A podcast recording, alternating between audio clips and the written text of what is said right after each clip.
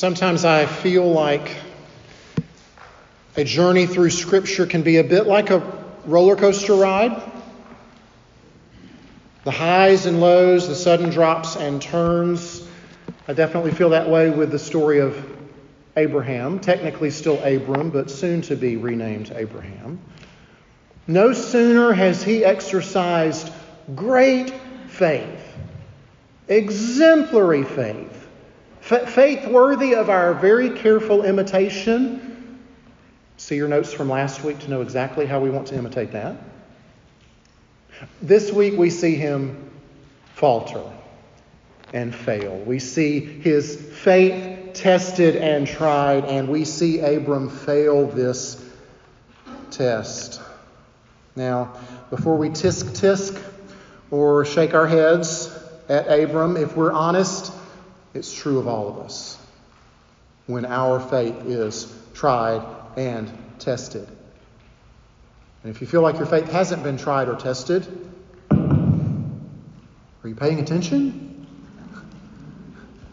If, if for some reason you haven't had your faith tried or tested yet, it's coming. I guarantee it for two big reasons. Number one, we live in a fallen world. Life under the curse guarantees that things will be hard. We'll encounter all manner of difficult situations heartaches and heartbreaks, disease, death. Our faith will certainly be put to the test in a fallen world. But it will also be put to the test directly by the Lord Himself. When the potter takes his lump of clay into his hands and molds it and shapes it, he will eventually bake it. He will eventually put it into the fire. He does this many times over in the process of our sanctification where he conforms us to the image of Jesus, ultimately for his glory. That's ultimately what's going on here. This is ultimately about his glory. The Apostle Peter understood this. He who himself had a severe test of his faith, failed miserably. But fortunately, God retests Abraham would be granted a retest, a makeup test, if you will. Peter certainly had additional tests of his faith, opportunities many times where his faith was retested. And so when Peter was writing about salvation, when he was writing about the joy and the hope of his and our salvation, here's what he had to say in his first letter. In this, in your salvation, you rejoice Though now, for a little while, if necessary, you have been grieved by various trials, so that the tested genuineness of your faith, more precious than gold that perishes through, though it is tested by fire, may be found to result in praise and glory and honor at the revelation of Jesus Christ. Yes, Peter failed his great test of his faith. Abram failed some of his faith tests. We will fail some of ours. But all of this is ultimately for his glory. And scandalously enough, it's also for our blessing as well. Let's dig into the passage we have at hand from Genesis 12. Stand if you're able for the reading of these verses chapter 12, verses 10 through 20. Now there was a famine in the land. So Abram went down to Egypt to sojourn there, for the famine was severe in the land. When he was about to enter Egypt, he said to Sarai, his wife, I know that you are a woman beautiful in appearance. And when the Egyptians see you, they will say, This is his wife. Then they will kill me, but they will let you live. Say you are my sister, that it may go well with me because of you, and that my life may be spared for your sake. When Abram entered Egypt, the Egyptians saw that the woman was very beautiful. And when the princes of Pharaoh saw her, they praised her to Pharaoh. And the woman was taken into Pharaoh's house. And for her sake, he dealt well with Abram. And he had sheep oxen, male donkeys, male servants, female servants, female donkeys, and camels. But the Lord afflicted Pharaoh and his house with great plagues because of Sarai, Abram's wife. So Pharaoh called Abram and said, What is this you have done to me? Why did you not tell me that she was your wife? Why did you say she is my sister, so that I took her for my wife? Now then, here is your wife. Take her and go. And Pharaoh gave men orders concerning him, and they sent him away with his wife and all that he had. May God bless the preaching of his inspired, inerrant, infallible, and authoritative word. Let's pray together. Oh God, once again, give us the help that we need. Help us to sort through all of this. Help us to understand this passage. Help us to understand very clearly what it is that you are doing in this passage. Change our lives with such knowledge. Draw us closer to Jesus. Make us more dependent on Him more rejoicing in him for what he has done for us. We ask these things in his name and for his sake. Amen. Please be seated. So, first on the agenda, let's just get the basics down of what's going on here. It starts, verse 10, with a famine. With God's people, it often starts with a famine. Famine in the land of Canaan is not all that unusual. Rainfall there fluctuates greatly, has huge impacts on the crops and the harvests. Now, some scholars, Matthew Henry's one of them, speculate that this famine might even be a judgment of God on the idolatrous, wicked Canaanites. We don't, we don't know that for sure. We don't know whether or not this famine would have gotten their attention, but it definitely got Abram's attention. Here he is now in this new land, and he's hungry, and he knows no one there is going to lift a finger to help him out during his time of need. So he makes a decision to relocate, leaving Canaan, heading down to Egypt. Egypt, whose Nile River floods regularly and irrigates the valley. So Egypt's a pretty natural place to go in search of food. And things get real interesting when they get there. And he tells Sarai, Oh, yeah, here's the plan, by the way. You're my sister now. So that I don't lose my neck. You're so beautiful, they're going to kill me so they can have you. And sure enough, they get there and they all say, Oh, look how beautiful she is. Now, the commentators have a lot of discussion about her beauty. Right? How is it that Sarai, who's now 65 years old, how is it that a 65 year old woman can be so strikingly beautiful? Is it perhaps a special gift of the Lord? Calvin has a very specific idea, overly blunt like he can be at times. He says, I know why. I know why she's so beautiful because, quote, nothing more debilitates females than frequent childbirth. So, Sarai being barren is the secret to her youthful appearance. That's just Calvin's opinion. Don't shoot the messenger. Whatever the reason, her beauty is recognized. And Abe's fear isn't too far off the wall. We see something very similar happen much later in Scripture. Uh, not at the hands of pagan Egyptians, but at the hands of the man after God's own heart. When he has a man murdered so that he can have his wife. So Abram has his wife tell a little white lie for him. It is, after all, a partial truth. Sarai technically is his half sister. They have the same father, just different mothers. So, yes, it is kind of true that Sarai is his sister, but it's completely true that Abram's intent is to deceive. And therefore, a partial truth is a total lie. And it creates a big, huge mess. Pharaoh, believing Sarai to be an available woman, takes her into his house to be presumably another one of his wives, plural.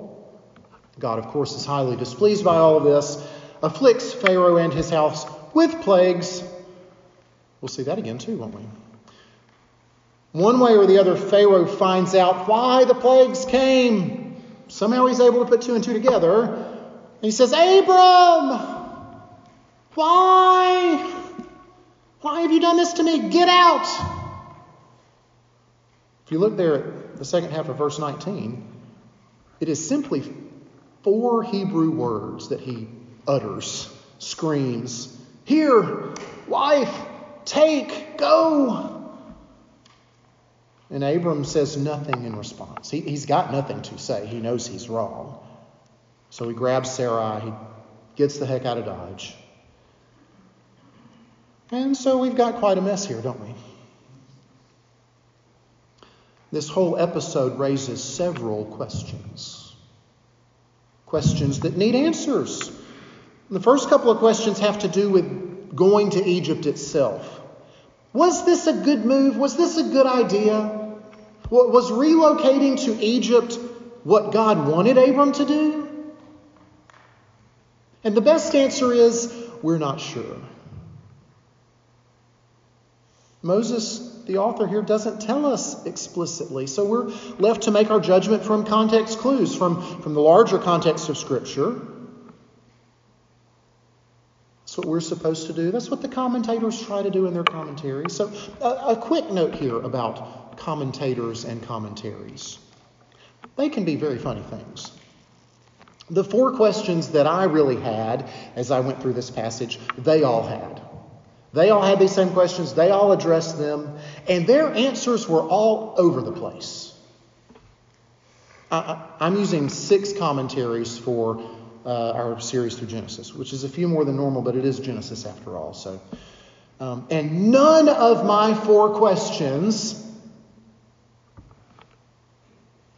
did all the commentators agree on. They disagreed, and sometimes the disagreement was wide. And these are solid commentaries, right? Uh, you know, 75% of commentaries out there are just garbage.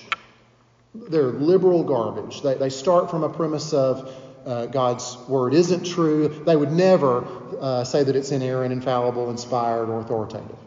Right? They, they, they disbelieve the miracles, the virgin birth, the resurrection. So I don't waste my time on those. These are good, solid, orthodox commentaries that all disagree with each other. So we need to be cautious here. Okay? Uh, as we explore these questions and their possible answers, we need to do so with a lot of humility. One might even be tempted to argue well, should we even try to answer these questions at all if the Bible doesn't explicitly say one way or another? If God wanted us to know definitively that Egypt, yes, was a good idea or no, it was a bad idea, then He would have told us. And, and, and that's true. But just because things are left a little murky here, a little cloudy here, doesn't mean I think that we shouldn't necessarily explore them because which of our lives isn't also a bit murky and cloudy at times? And we're left having to make decisions where the Bible doesn't explicitly say, do this or do that. We, we, we rarely find the billboard on the side of the highway that says, here's the answer to this choice that you need to make. We very often have to deduce and we have to work from the biblical principles that we glean. What we found out to be true from, about God from Scripture, what we found out to be true about ourselves. And so, for that reason, I think it is worthwhile. We, have got decisions to make that Scripture doesn't explicitly tell us, right? Uh, which college should I attend? Well, the Bible doesn't say. Who should I marry? Bible doesn't tell you that either. Which house should I buy? Or should I rent? Uh, you know, he rarely gives us the specific answer. We're very often left where we've got to take the next step. We've got to make the choice ourselves based on what we know from Scripture. So, was going to Egypt okay, or was that a bad thing? Again, the commentators are all over the place. One commentator said, Oh, there's nothing wrong at all with going to Egypt. It's simply recognizing Egypt as God's provision for food. No food in Canaan. There's food over here. We can go over here and get food. It was just good, practical, common sense, which a lot of the time I'm down with that. Because very often we can make discerning the Lord's will far too much of a mystical process where we're looking for signs, we're waiting for that peaceful, easy feeling.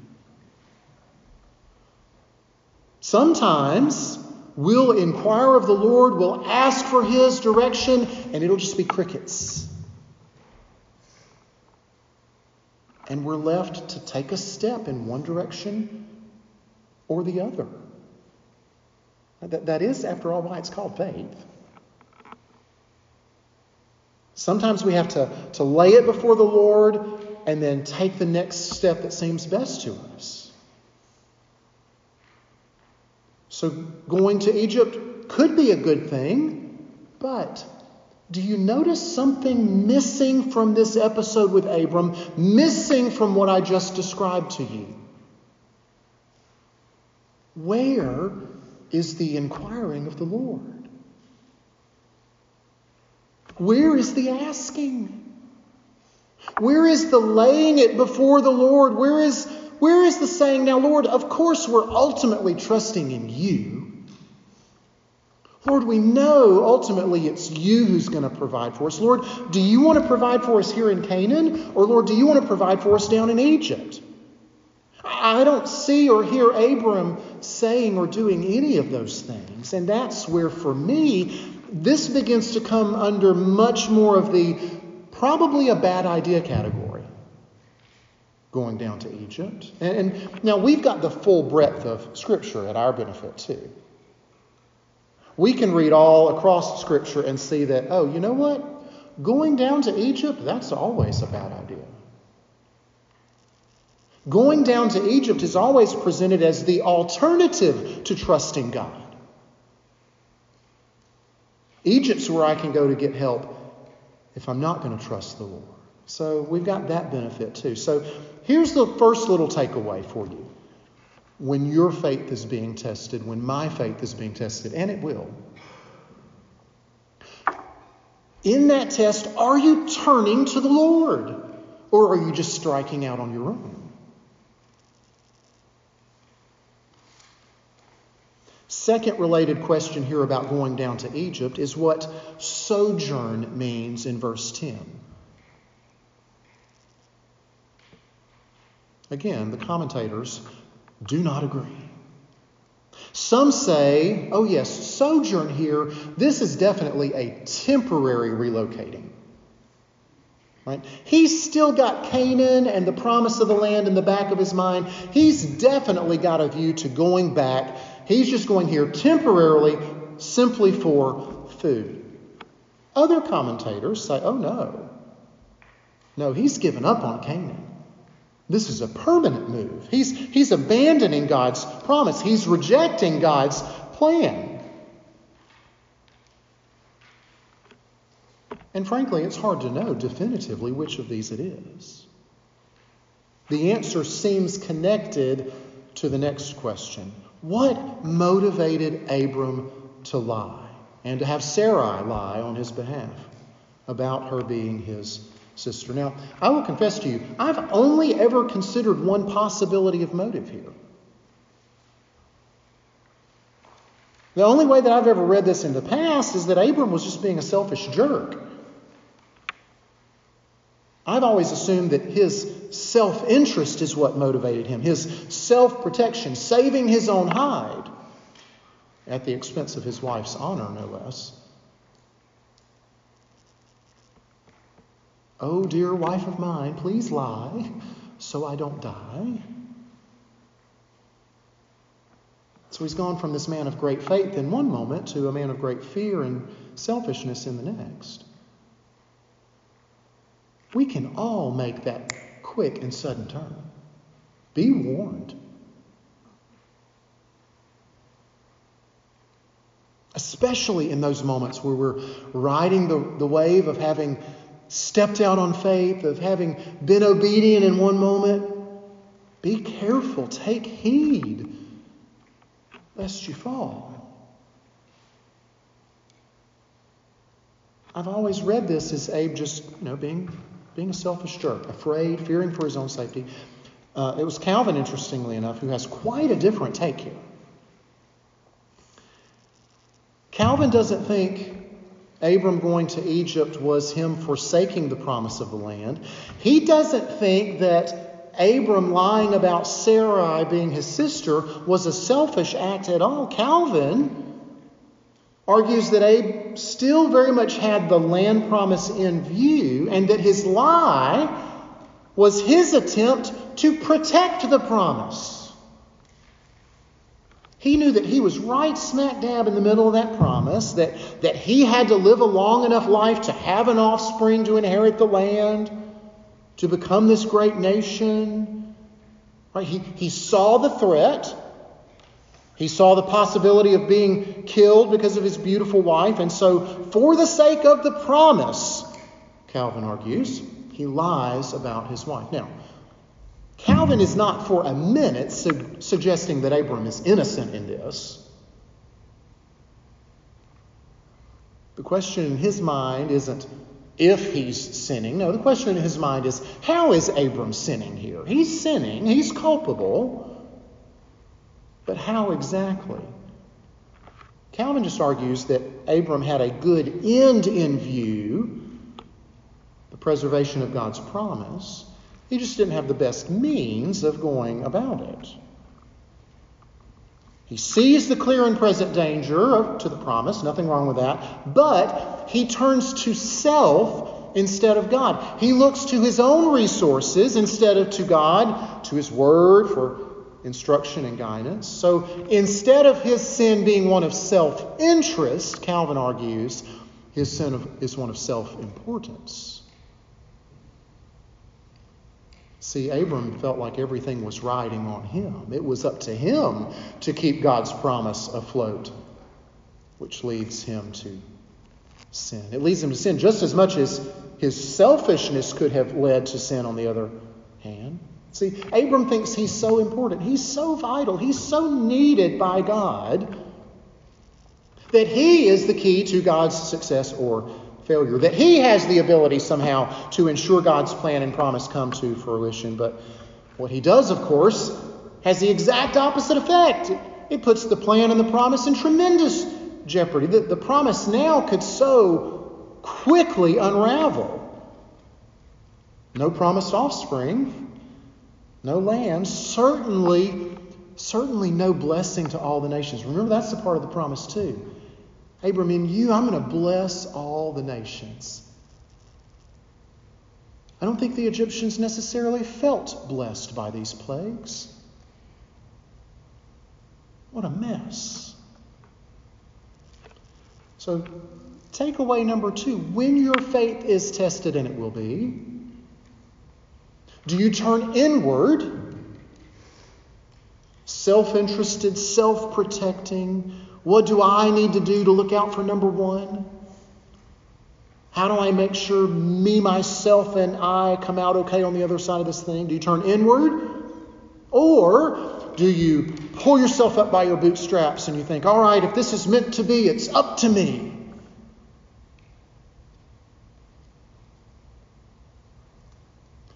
One of those choices will get your name dragged through the mud self interested, selfish jerk. The other option will very often get you applauded. Oh, look how capable he is. Look at her go. Both are just as sinful and dangerous. One last question that's up in the air is whether or not when Pharaoh took Sarai into his house to be another one of his wives, did he in fact consummate that marriage relationship? The Bible doesn't say. It would be tragic if that were the case.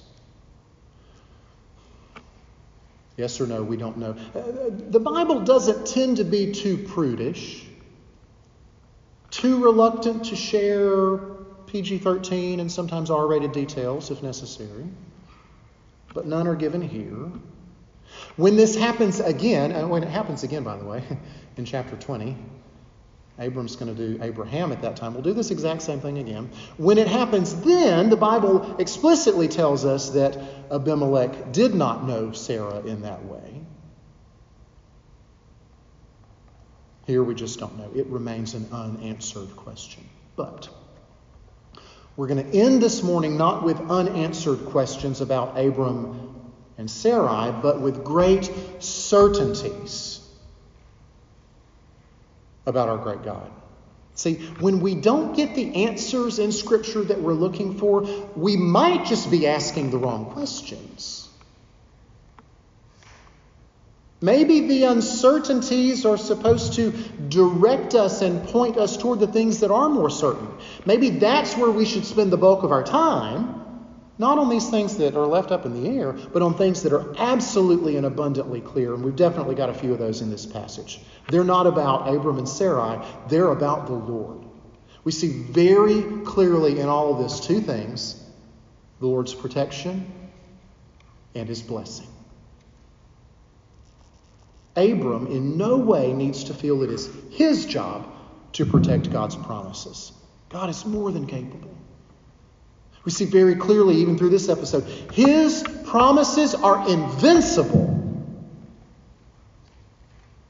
He's not going to allow anything or anyone to derail or thwart them. He's not going to allow evil from outside to thwart them. He's not even going to allow evil from inside of his own people Abram, fearful, faithless, self important, self interested. God won't allow any of it to thwart his promise. He uses all the power at his disposal to get his people out of the jams that they're in, even if they created them themselves. And he gets them out of those jams not first and foremost for their sake, but for the sake of his great name, for the sake of the promise that his great name is attached to. And so he calls down plagues on people who are getting in the way of his promise. He causes the heart of Pharaoh to turn against Abram and cast him out of Egypt to get his rear end back where it's supposed to be. Plagues, deportation are at the Lord's disposal. He'll use them as he sees fit as he protects his people and his promises. The other thing that we see so abundantly clear here is the Lord's blessing, his capital B blessing.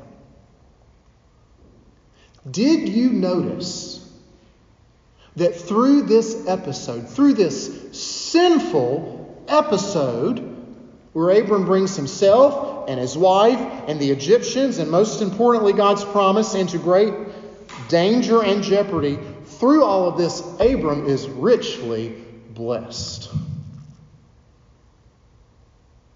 I mean, he becomes filthy, stinking rich through the process. Verse 16. In the process of taking Sarai as his new wife, Pharaoh pays the dowry, in essence, the bride price, to Abram sheep, oxen, donkeys, servants, camels. It is extreme opulence. The liberal scholars say, oh, camels didn't exist then. There weren't camels. Well, the real scholars worth their salt dug and dug and dug and found out, well, guess what? They're just beginning to come on the scene there, and only the filthy, stinking rich have them. It's such an extravagance.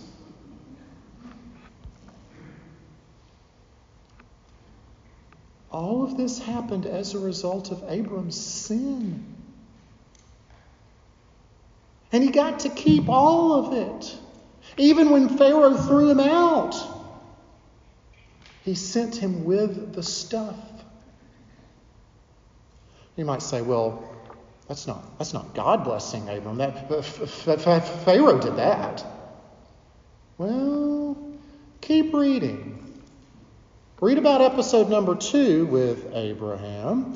Read about episode number three that involves Abraham's son Isaac, who does the same thing that daddy did. The end of all three sinful lying episodes has the liar getting richer in the process at the Lord's hand. And we are so very uncomfortable with that. That's not right. What in the world? Uh, the, these liars don't deserve to be blessed like this. They're, if anything, they deserve to lose everything they have. That's what liars deserve. It doesn't seem right to get so blessed while being so sinful.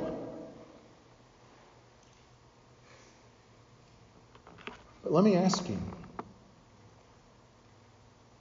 if you need to not be presently sinful in order to be blessed by God, then who can ever be blessed? We don't ever get blessed because we deserve to be blessed.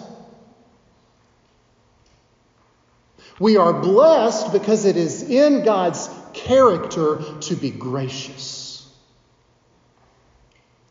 It is who God is to give that which is unmerited and undeserved. So I hope this does make you a little uneasy. I hope it makes you squirm. I hope it doesn't seem right to you. Because guess what? It's just like the grace of our salvation. Our salvation ought to make us feel uneasy like this.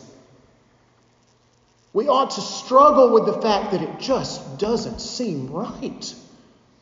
That we should be so blessed while being so sinful. And if your salvation doesn't make you squirm like that, you don't understand what salvation is. Now, of course, God's prerogative to freely and richly bless like this isn't cheap, it isn't free, it is very costly.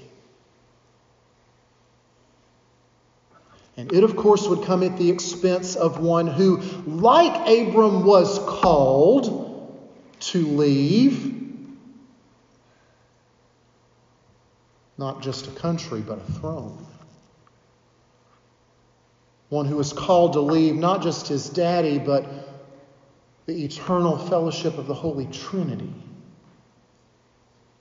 It comes at the expense of one who would not lie about who he was like Abram did, but would tell the truth about who he was, though it cost him his life. The very life that purchased for you and for me blessings we do not deserve while being so sinful.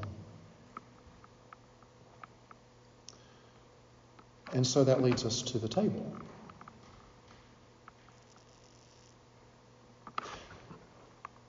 Let me put on this other microphone. I forgot.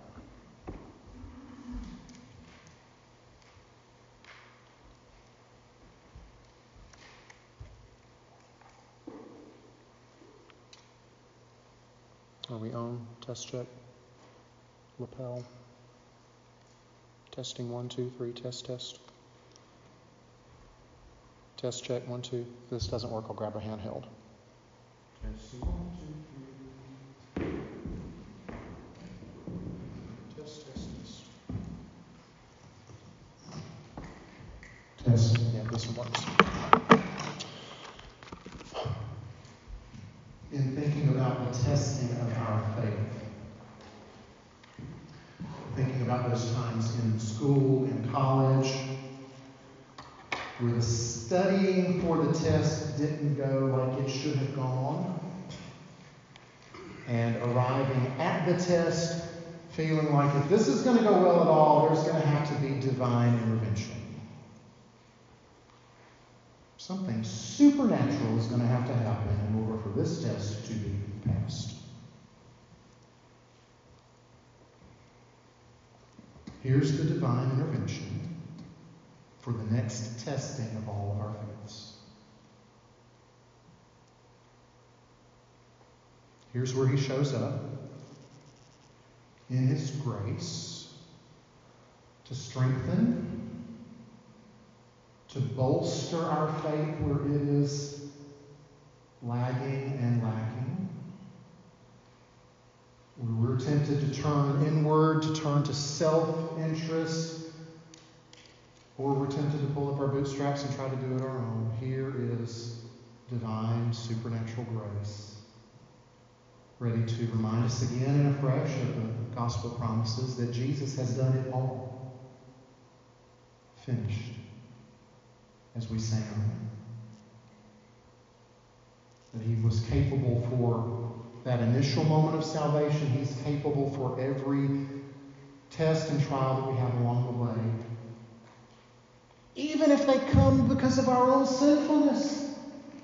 Even if it's a jam that we got ourselves into. No, you've got to be reading this gentle and lowly book. It's absolutely incredible how it expounds all of these things. Here's the divine intervention for your and for my next test of our faith. Father, would you take it?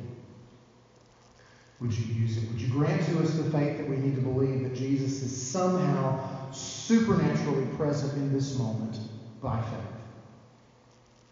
That He's going to show up, not because there's something special about that little wafer or that juice, but because there's something very special about Him. Because, Father, you think we're pretty special to you. That's why you went to the great expense that you did to claim us as your own. And you're not done with us yet, but you will see us through to the finish line. And so show up supernaturally now this morning to get us further down the road, to carry us even closer to the finish line. And we know you'll carry us all the way. Strengthen our faith, renew our wills, help us in our next test. We ask in Jesus'